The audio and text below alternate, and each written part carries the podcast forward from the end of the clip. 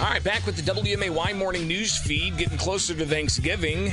It's 712 now. Let's connect with Demo- Decatur Republican State Representative Dan Caulkins. He joins us here on the WMAY morning news feed. Uh, Representative, thanks for taking time with us this morning. Happy Thanksgiving to you and yours. Thank you very much. I uh, hope that you and your family have a good gathering this Thursday. We're planning Everybody, on all it. Your listeners, all your listeners, Yeah, and uh, getting all that Christmas shopping done.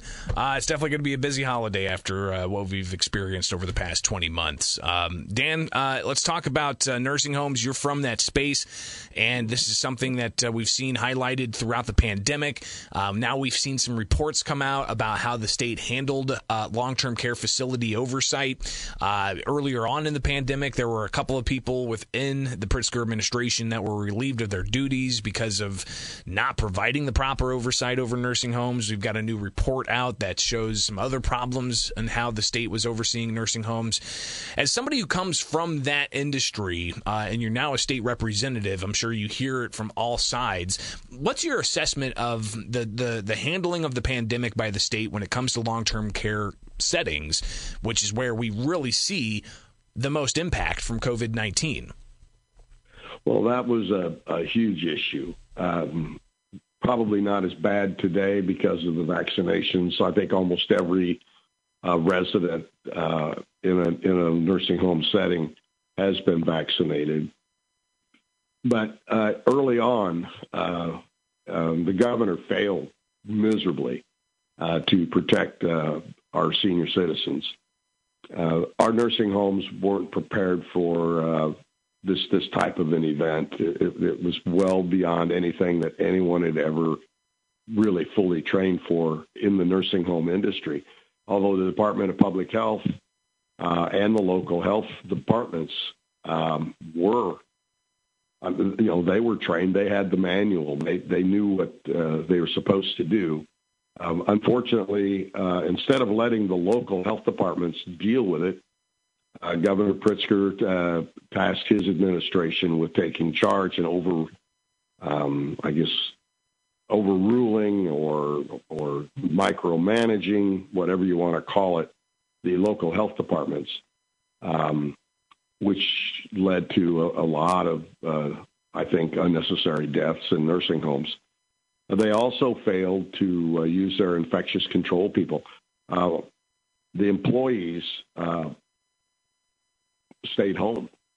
I mean, they they just went home and stayed home instead of going out and doing their job. You know, we asked nurses and doctors and firemen and policemen and employees, our our you know employees in nursing homes, to go to work every day, and yet the governor uh, allowed uh, our state employees who were trained in infection control, um, and you know, made, allowed them to stay home and probably forced them to stay home in some cases.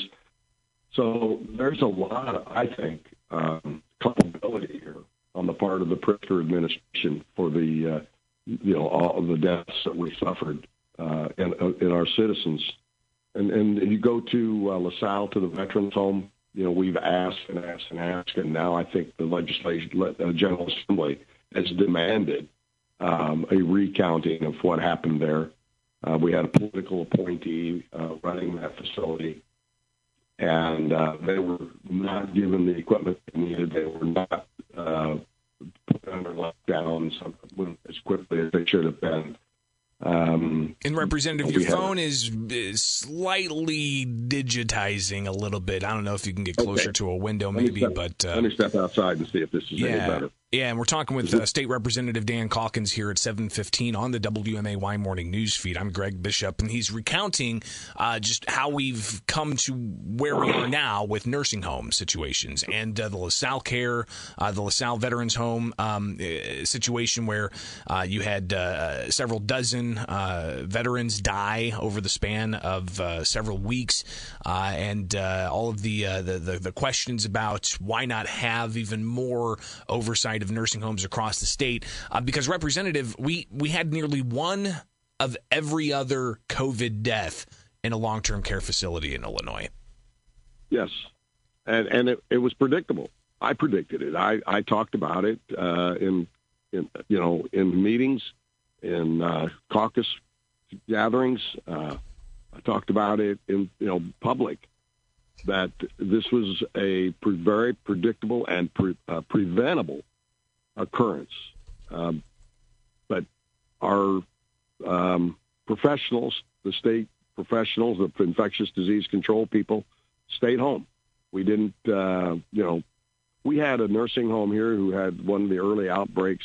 PP uh, P was not available. Hospitals were donating masks and gowns uh, to uh, help this facility try to control that inf- that that uh, outbreak. Uh, you know, the state was poorly prepared and and uh, terribly, you know, I think irresponsible in its response. Representative, a couple of the other issues I want to touch base with you on. Um, we'll stick with uh, COVID related uh, because uh, the Bureau of Economic Analysis for the uh, federal government put out um, a report highlighting all of the states' GDP for 2020 and uh, uh, you know they put out, of course, you know the the national GDP, uh, and it's obvious that uh, last year was just not a good year at all because of the government issued shutdown orders and so on, uh, and you know kids staying home from school and and and a variety of other things for for months on end.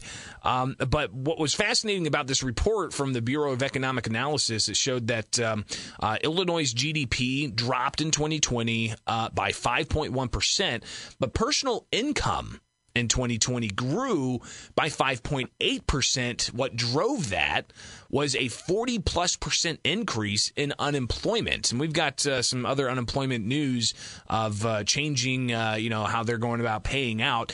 Uh, we still don't know exactly how much fraud there was in unemployment. Uh, what's your take on, uh, you know, the GDP declining quite a bit, 5%, but yet personal income increasing driven by a 40 plus percent increase in unemployment when we still don't know what the fraud levels were. Well, let's let's talk about GDP first. Um, obviously, you know when this uh, COVID hit, we didn't know we didn't know what what the effects were going to be, and so we shut down Illinois for two weeks to bend the curve, and the governor refused to uh, bring the General Assembly back to help solve some of these issues. I think we could have done a better job, as we talked about earlier, with nursing homes and other other issues.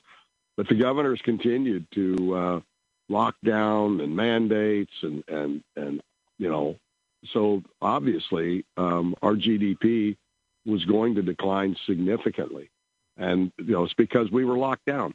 Look at Florida. I don't know what the number is, but I'll bet it isn't anywhere close to how bad Illinois was in 2020. Um, so there's there's why our GDP declined. The uh, unemployment is not um, also is not a surprise. We're about five billion dollars in debt to the unemployment fund. We've paid unemployment, and this is just Illinois' share, not the federal share. So it, our economy uh, last year in 2020 was dependent on unemployment checks and the state couldn't even get the money out on time. I mean, you know, it's, it's mind-boggling, you know, how that happened. Uh, the, the, that that much money did get back into our economy. As far as the fraud, um, Illinois Department of Employment Security hasn't released. They won't release. We've asked them to release the numbers. Um, they claim they're still trying to figure it out. Uh, I think it's massive, uh, but Illinois wasn't the only target. Um, states all across the country were targeted because of the lack of security, old equipment, uh, the political, uh, I guess, implications of not just giving anybody money out that asked for it. Uh, the the thing that kind of intrigues me is how can all these fraudsters get paid when people with legitimate claims had trouble getting through uh, IDES to get their claims processed? I mean, that's the weird part of it. Just for uh, your edification, Florida's GDP uh, was down um, about um, is that two point two point eight percent versus uh, Illinois' five point one percent uh, from that, from last that's year. tourism. I mean, that's based on tourism. They're they're a huge tourism state. You would have thought that they would have suffered greatly because people weren't traveling. But look at, I mean, but just, I think that's a testimony to the, I guess, the way Florida handled uh, COVID. Representative, I, that's all the time we've got. Uh, we are going to talk a little bit about the uh, legislative maps, uh, but we'll have to connect on that again uh, in the future. There's a lot of time before the uh, the June primary and also the November 22 election, uh, but we also have these legislative maps that the courts still have to determine what happens, and we could have an update on that in a week, a week and a half or so. Greatly appreciate your time this morning. Happy Thanksgiving. We'll talk soon. Okay. Thank you. Happy Thanksgiving to all your listeners.